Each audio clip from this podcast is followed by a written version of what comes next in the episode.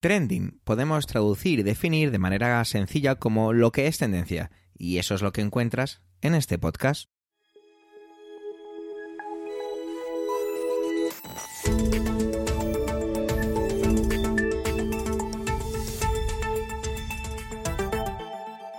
Este es el capítulo 232, 232 del 10 del mes de noviembre de 2022 y cuenta con las intervenciones de Manuel Castaño, Antonio Rentero y un servidor, Javier Soler, que también hago las veces de presentador. Trending es tu podcast de noticias semanal.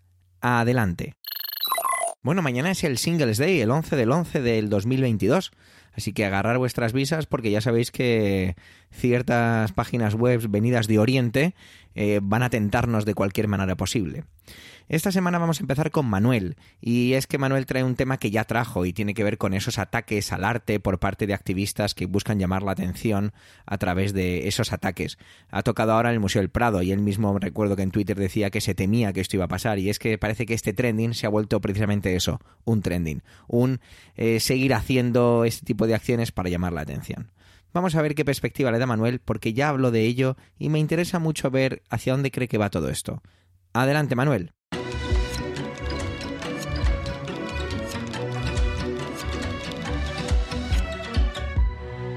Hola oyentes, hola equipo trending. Creo que no era yo el único que se esperaba que de un momento a otro las mal llamadas protestas de activistas climáticos, eh, digo mal llamadas, pues para mí son, como dije en su día y lo seguiré diciendo, actos vandálicos, pues que llegaran a España, ¿no? Como digo, era de esperar, pues además no ha faltado quien haya eh, en estos días atrás justificado las intervenciones anteriores de los activistas, como por ejemplo los dos partidos políticos verdes en España, Equo y Alianza Verde, ni tampoco quienes hayan aplaudido este tipo de iniciativas. Por si algún oyente no está al tanto, el pasado sábado dos vándalos pegaron sus manos con pegamento a los marcos de las majas de Goya en el Museo del Prado. Previamente, una de estas personas había escrito en el espacio mural que hay entre, eh, entre ambos cuadros, había escrito más 1,5 grados haciendo referencia al calentamiento global. Ya dije anteriormente que ese no es el camino y que se están equivocando desde mi punto de vista. Creo que lejos de llamar la atención, están provocando un rechazo al mensaje.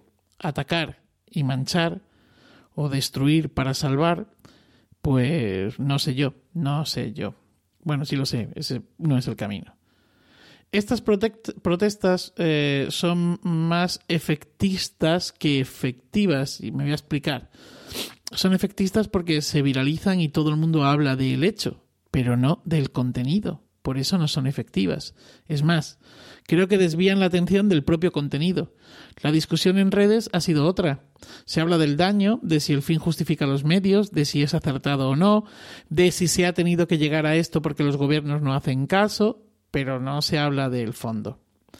El pasado 20 de octubre, y al hilo de los primeros ataques, el científico y comunicador Antonio Martínez Rom, eh, cuya cuenta de Twitter eh, podéis seguir como Averrom, publicó un hilo en Twitter en el que mostraba distintas performances performance artísticas que precisamente ponían el acento en el cambio climático.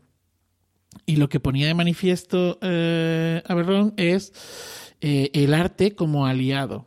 Voy a citar algunas de las que él citaba, ¿no? Decía, por ejemplo, que en el 2007 Katie Patterson puso un micrófono bajo un glaciar de Islandia y un teléfono al que se podía llamar desde cualquier lugar del mundo para escuchar cómo se derretía.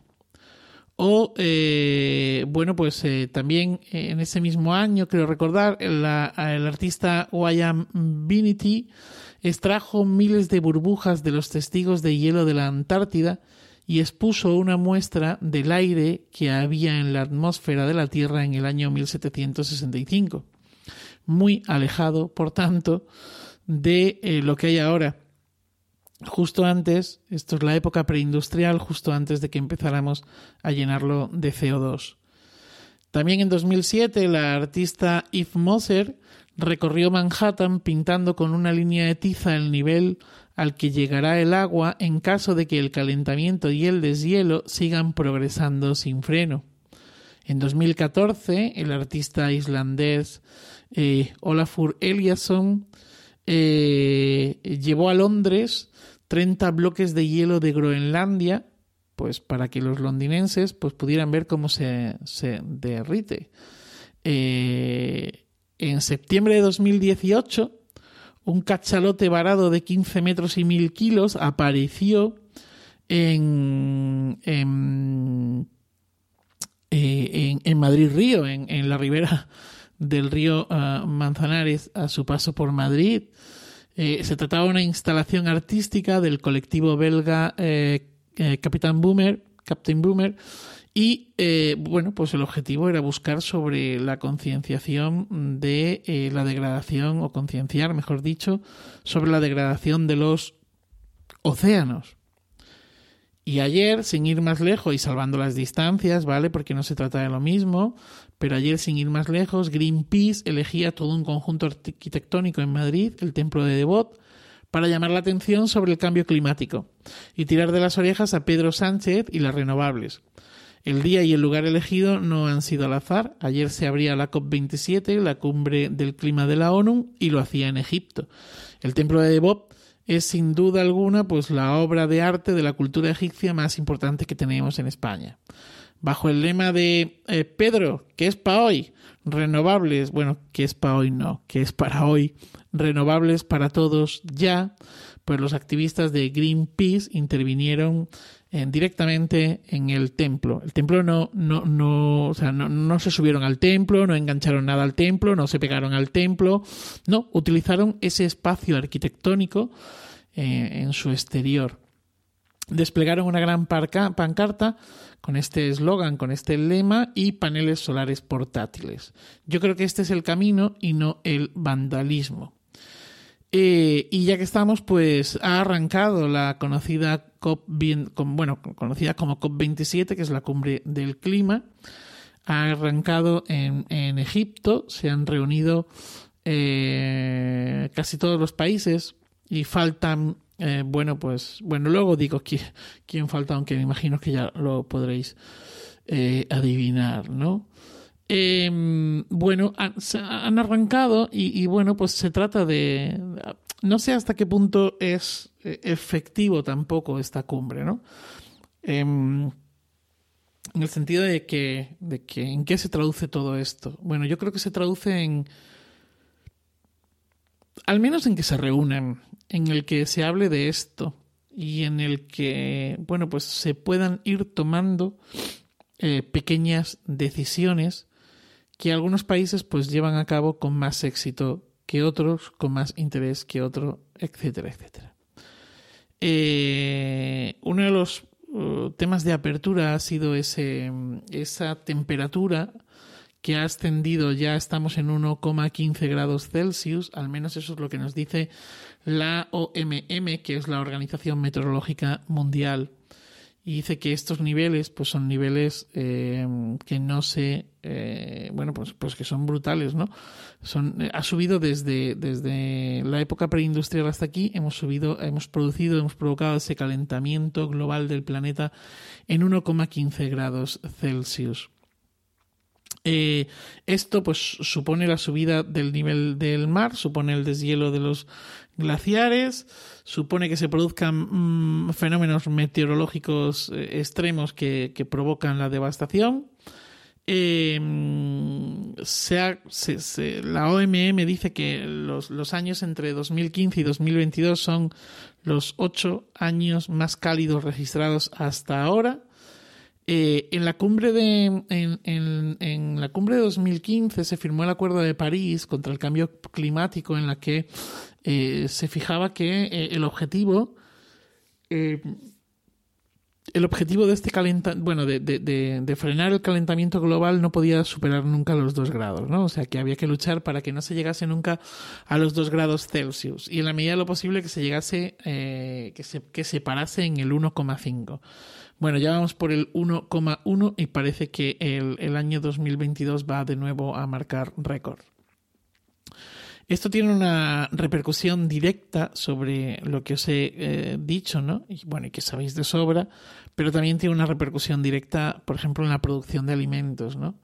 Este año, la, la gran sequía, las altas temperaturas que se han vivido en Asia han provocado una reducción drástica de la producción de arroz y esto repercute a su vez, pues, en las exportaciones.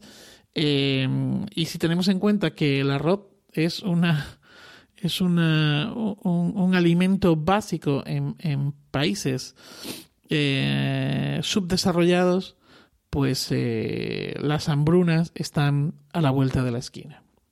Los grandes ausentes han sido India, China y Rusia, y no hacía falta explicar por qué. Bueno, pues eso es todo. Os dejo con el resto de compañeros de, de Trending. Espero que haya sido de vuestro interés.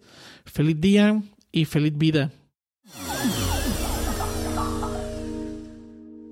Mira que es difícil, pero Antonio siempre consigue seguir sorprendiéndome. Y es que cuando leí lo que me proponía para traer esta semana dije, dije es que este, es que este hombre es, un artista. Resulta que yo no recordaba que ese es el centenario de la apertura de la momia de Tutankamón, ¿de acuerdo? Y Antonio ha dicho, bueno, pues voy a traer esto, pero con lo que tiene que ver con lo que a él le gusta o con lo que suele traer él eh, siempre en trending, relacionado con el cine. Y es que nos va a traer eso, momias de cine. ¿Puede haber algo más delicioso para este capítulo de Trending? Pues yo creo que no, así que os dejo con él. Adelante, Antonio. Saludos, soy Antonio Rentero y esta semana en Trending quiero hablaros de momias. Primero porque hace justo 100 años que se descubrió intacta la tumba de Tutankamón. No fue uno de los faraones más importantes de la historia del antiguo Egipto, pero desde luego, al ser la única tumba que hasta el momento nos ha llegado completamente intacta, el legado del ajuar funerario que ahí se encontró fue tan impactante que marcó toda una época. Lo cierto es que en la literatura, eh, ya incluso Poe o Conan Doyle habían ofrecido diversos trabajos en los que la momia que conservaba su vida y que siglos después regresaba a, la animación ya era un elemento mm, con el que el público tenía cierta familiaridad. Pero muy pocos años después de que en noviembre del año 1922 se encontrase intacta en el Valle de los Reinos esta, esta tumba, ya digo, solo 10 años después tenemos la primera gran referencia cinematográfica que yo creo que es un poco donde arranca todo este legado visual que desde hace casi un siglo tenemos también con nosotros. Me refiero a la película La momia de 1932, dirigida por Carl Freund y producida por Carl Laimle Jr., donde teníamos al gran Boris Karloff interpretando a Imhotep, ese sacerdote del antiguo Egipto que eh, resultaba eh, atrapado en mitad de unos tratos bastante poco eh, ajustados a las normas y la moral y las costumbres de la época y una terrible maldición caía sobre él, la de ser momificado vivo. Y todo por, ya ves tú, querer resucitar a su amada, que había intentado eh, traerla de, desde el otro lado de la vida, desde el otro lado de las costas del río Nilo, desde la, la ribera de las almas, su princesa Angesenamón, tras fallecer, había intentado profanar los libros ocultos con la sabiduría ancestral del antiguo Egipto para recobrar su alma.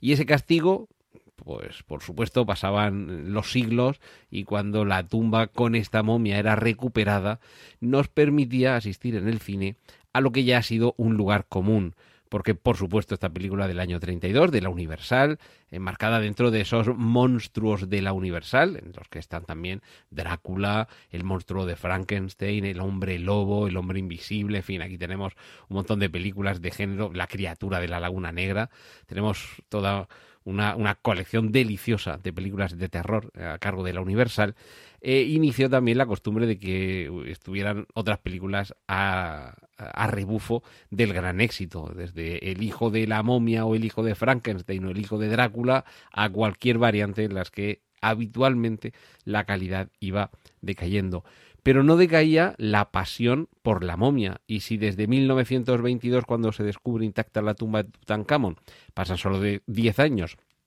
hasta que en 1932 se rueda esta película de la Universal. Tampoco pasó demasiado tiempo hasta que en 1959 la casa cinematográfica del terror favorita de todos, la británica Hammer Films, retoma varios personajes del mundo de terror. Tiene sus propias versiones de esos monstruos clásicos de la Universal. Frankenstein, o el monstruo de Frankenstein, Drácula, el hombre lobo y, por supuesto, la momia. En este caso, no con Boris Karloff, sino con un Christopher Lee al que habitualmente conocemos como Drácula, pero que aquí era la momia. Y Peter Cushing no era Abraham Van Helsing, como en las películas de Drácula, sino que aquí era el arqueólogo, el egiptólogo John Banning, que era quien descubría la tumba de la princesa Ananka, aquí volvemos a evolucionar sobre el personaje de la Universal, y también eh, teníamos esa momia que volvía a la vida.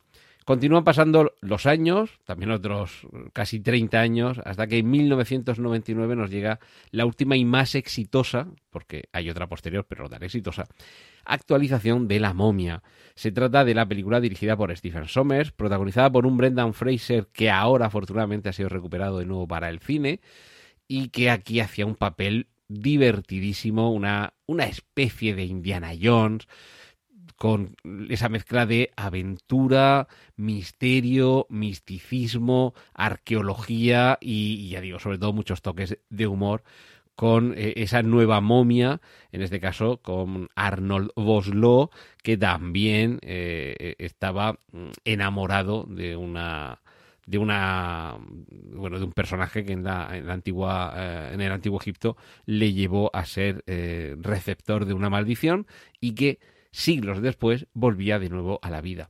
Lo cierto es que esta La momia del año 1999 fue una película espectacular, con muchísimo éxito, eh, con un presupuesto de 80 millones de dólares, que es un presupuesto bastante mm, abultado, obtuvo una taquilla de más de 400 millones de dólares, es decir, que fue un auténtico exitazo y tanto lo fue que tuvo un par de secuelas que sí que es cierto que fueron bajando un poquito de calidad, con lo cual, como os he contado antes, seguía en la línea de lo que sucedió con las primeras películas de terror.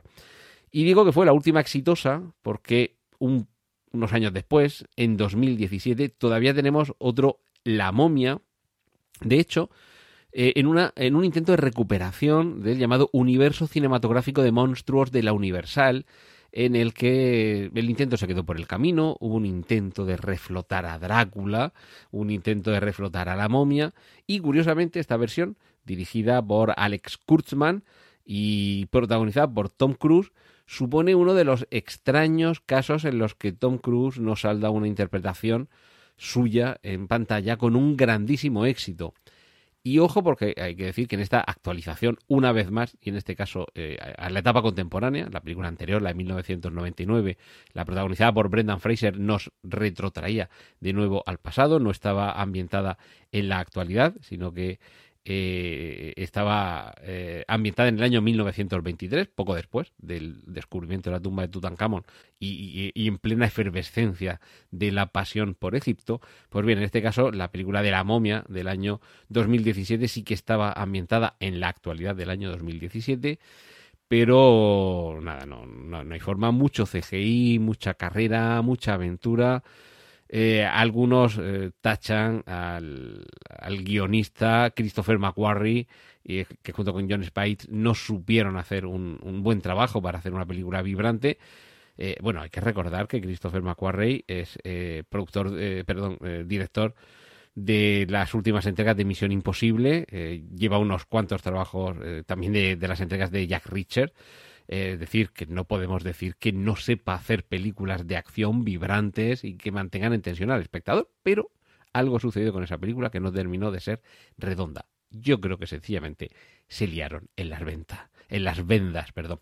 Pero como habéis visto, a través de cuatro generaciones cinematográficas de momias, del año 32, del año 59, del año 99 y del año 2017, seguimos teniendo ganas de enfundarnos en esas vendas y de seguir pasando miedo y disfrutando de todos esos misterios que nos ha legado el antiguo Egipto. Pues esto es lo que tenía que compartir esta semana con vosotros aquí en Trending. Ahora os dejo con el resto de contenidos de mis compañeros de Milcar FM. Un saludo de Antonio Rentero.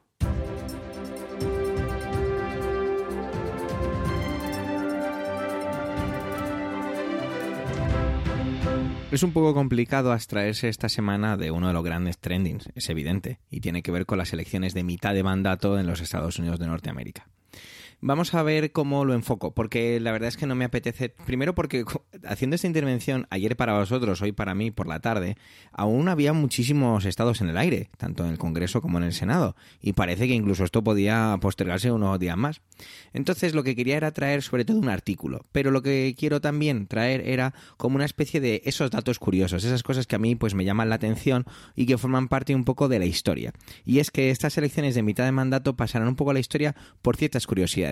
Por ejemplo, en Massachusetts, la demócrata Maura Heavy será la primera gobernadora que es abiertamente lesbiana en ocupar un cargo de esta índole. Por lo tanto, el colectivo LGTBQ está representado de una manera ya totalmente sin, sin ningún tipo de censura o sin ningún tipo de ocultismo de una forma transparente, que es como debería haber sido desde hace millones de años.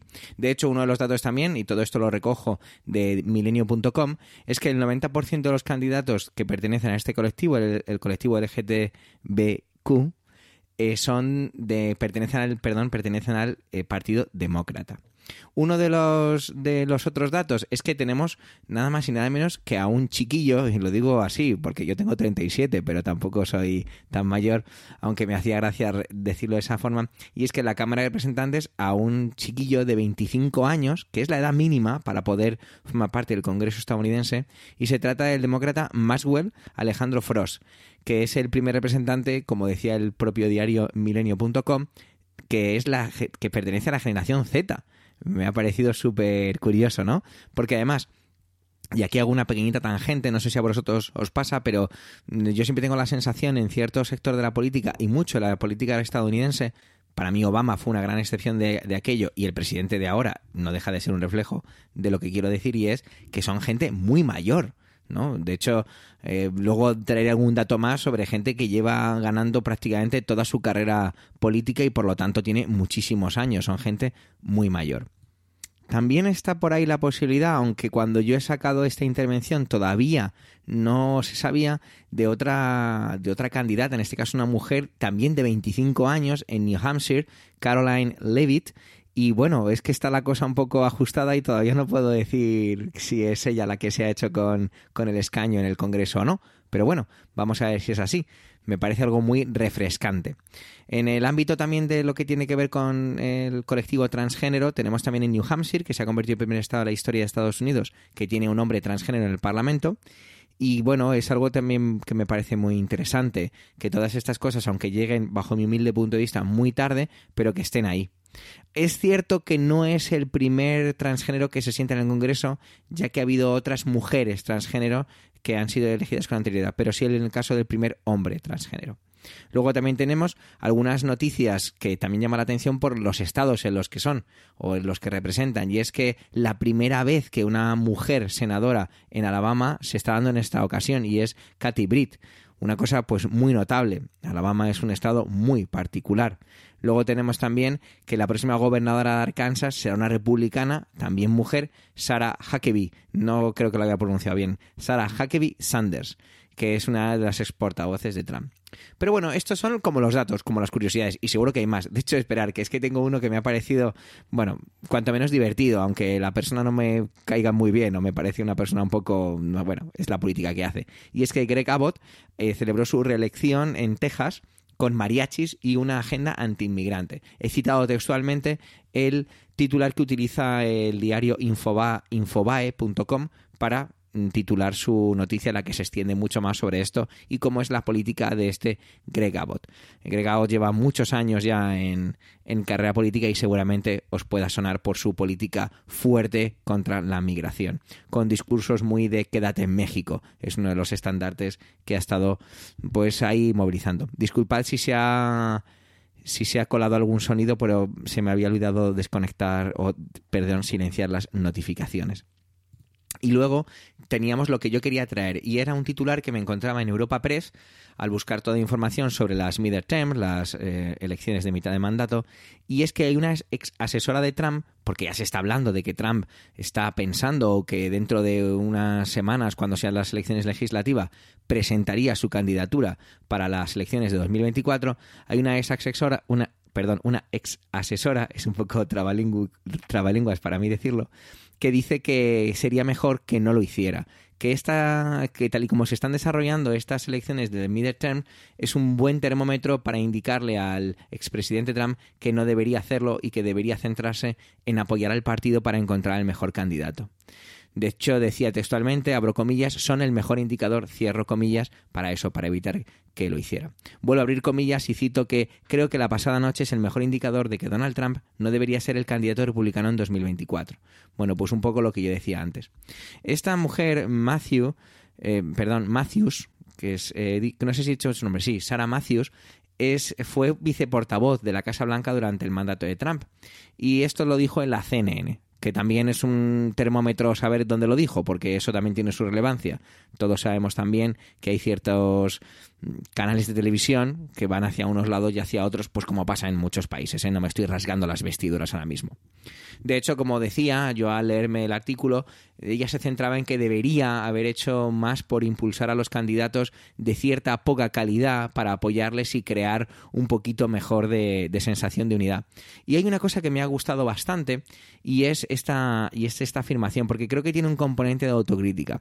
Vaya por delante, antes de citarla o de leer su frase, que yo no conozco demasiado a, Zara, a Sarah Matthews. He hecho un poquito de investigación, he leído algunas de las cosas que cuando estuvo trabajando como viceportavoz de la Casa Blanca y bueno, no, no, me encanta a lo mejor lo que dice. Sin embargo, en esta ocasión creo que ha hecho un análisis bastante interesante y muy escueto. Y dice, abro comillas, hay una inflación récord, un aumento del temor por el crimen, la peor crisis fronteriza de la historia y un presidente poco popular y la actuación de los republicanos ha sido, aún así, decepcionante. Cierro comillas me ha parecido una, un resumen, evidentemente haciendo campaña por su partido, muy interesante. Puedo estar de acuerdo o no, pero sobre todo me ha parecido muy interesante esa autocrítica o ese nosotros podíamos haberlo hecho mejor desde el punto de vista de habernos aprovechado más de todo lo que está ocurriendo dentro del Partido Republicano.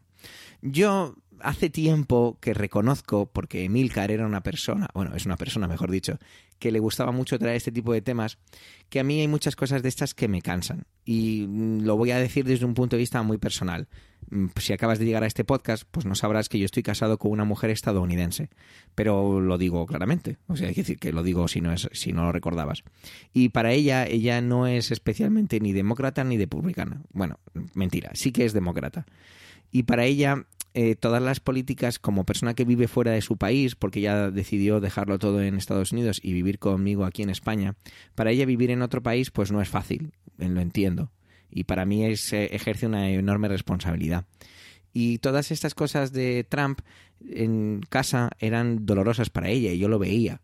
De hecho, siempre he dicho en muchas ocasiones que cuando fueron las elecciones en las que ganó Trump, a mi mujer se le caían las lágrimas por, por miedo. Entonces me desconecté de esto. Yo no sé ahora mismo si esto que está diciendo esta ex asesora, la señorita Sarah Matthews, es más correcto o menos correcto.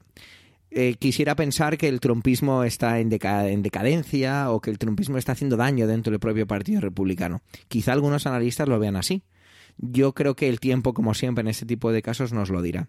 Pero sí que albergo la esperanza de que ojalá Trump no se presentara a las elecciones de 2024, porque creo que sería capaz incluso de ganarlas. Gracias por llegar hasta aquí y por supuesto por el tiempo empleado en escucharnos en este capítulo ducentésimo trigésimo segundo. Tenéis nuestra cuenta de Twitter arroba trendingpod y las de las voces de hoy en evilcar.fm a vuestra entera disposición. Un saludo y hasta la semana que viene.